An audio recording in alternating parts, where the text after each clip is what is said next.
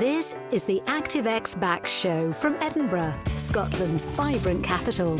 Hosted by award winning registered osteopath, author, and all round pain guru, Gavin Routledge. If you want relief or prevention of lower back pain or sciatica, and you want to be healthier, keep listening. The following programme should not be taken as medical advice, but for informational purposes only. Well, hello again, friends, sufferers, and fellow humans. Now, if you are watching this, as you can see, I'm trying something slightly different recording outside today. However, if you're listening to this on the podcast, you may be slightly bemused by the sound of bird song in the background. But as I've just said, I'm filming this and recording this outside. So, um, yeah, it should be a pleasant distraction from my otherwise droning on answering the question today, which is who should I see about my lower back pain or sciatica? Of course, a very loaded question, especially coming from an osteopath. So we'll uh, we'll kick off with the obvious answer, and the obvious answer about for who should I see about my lower back pain or sciatica is, according to the clinical guidelines, you could see an osteopath, chiropractor, manipulative physiotherapist. Of course, you could see your own doctor, but those guidelines are very much focused on short term. There is good evidence that the physical therapies are helpful at relieving lower back pain and sciatica in the short term. So there's the obvious answer osteo-chiro, manipulative physio.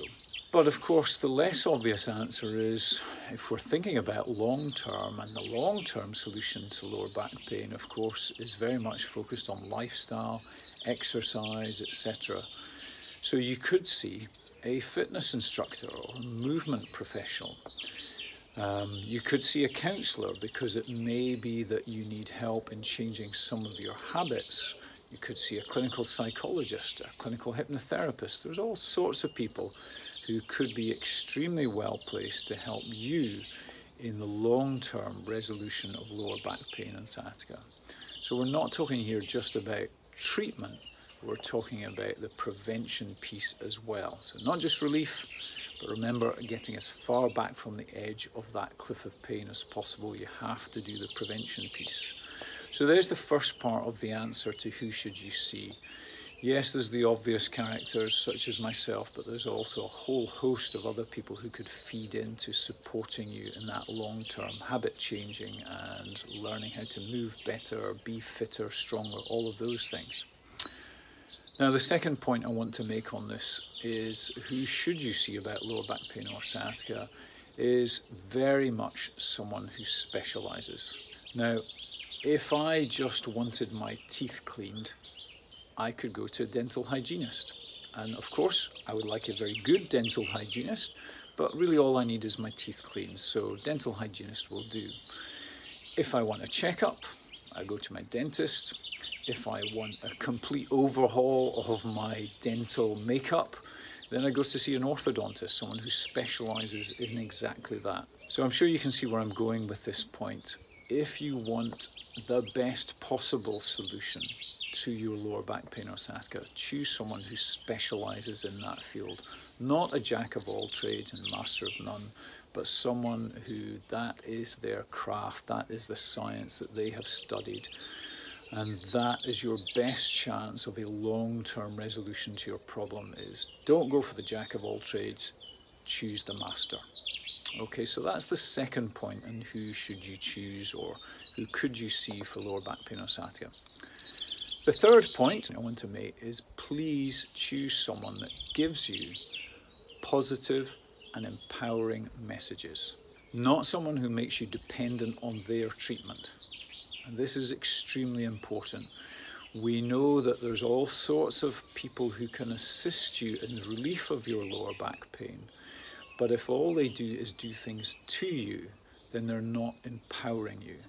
It is vitally important that you understand what got you into this mess so that you can ensure you're reducing the risk that it doesn't happen again reducing the risk that it does happen again. I'm confusing myself, too many negatives there. So it's very important that you consult someone who gives you, who educates you, who supports you in behavior change, who really, as I say, empowers you to reduce the risk that this will ever happen to you again. So that's the third point. You should make sure whoever you consult is giving you positive messages and empowering you to reduce the risk.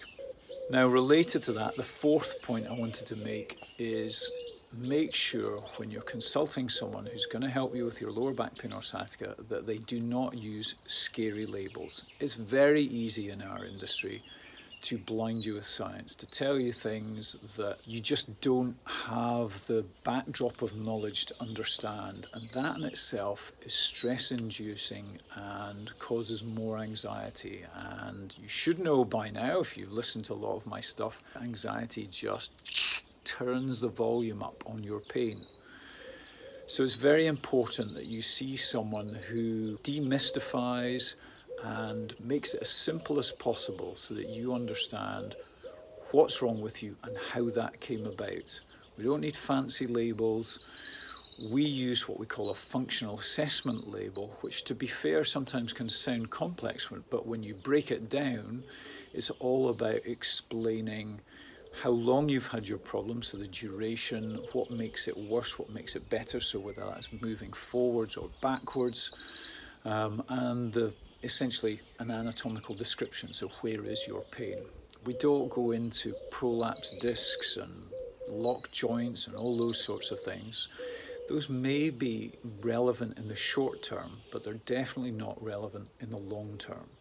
So it's very important that whoever you consult doesn't use scary labels and breaks it down for you and makes it simple so that you understand how you can help yourself. Now, I think a very important fifth point is that that person helps you to set a big motivating goal.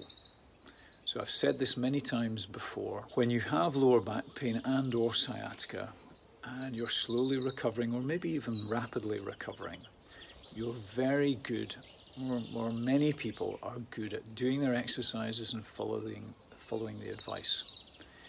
But as soon as you start to feel better, even just a little better, many people revert to their old habits. So if you're really seeking a long term prevention of the recurrence of your pain, you need to stay motivated. You need to keep following the path doing all the small steps that will finally get you to where you want to get to, which is way back from the edge of that cliff of pain.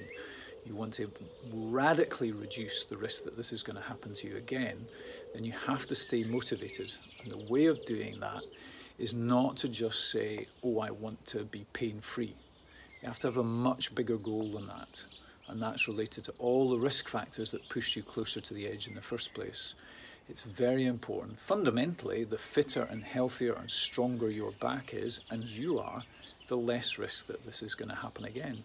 So I would say when you're choosing who to help support you to relieve and prevent your lower back pain and sciatica, make sure that person encourages you to set big, motivating goals. And ideally, a SMART goal specific, measurable, achievable, relevant, and timely that gives you the maximum chance that you're actually going to stick to this and that you're going to see it through all the way to get to that healthier version of you so that you're much less at risk of this happening again. And just to kind of close the loop as I make that fifth point on who should you see, I'll go all the way back to the first point and talk about, I mentioned in that first point, fitness professionals and movement professionals. Now, particularly personal trainers are very good at helping you to articulate a smart goal, a big goal. So I think that fitness professionals could play a hugely important role in helping to keep you on track to make sure that you're reducing that risk and not ending up back, as I call it, in the sea of pain again, whether that be, you know, 10 weeks later, 10 months later, or whenever. So just to review, the five points are you could see any one of a number of people. The obvious ones are osteochiro physio, but you could certainly see a counsellor, a psychologist, a fitness professional. Make sure, point number two, that whoever you see specialises. Number three, that they give you positive and empowering messages.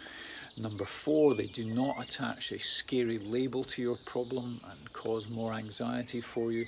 And number five, make sure that that person is helping you to set a big goal that's much more than just being about pain relief. And that's it.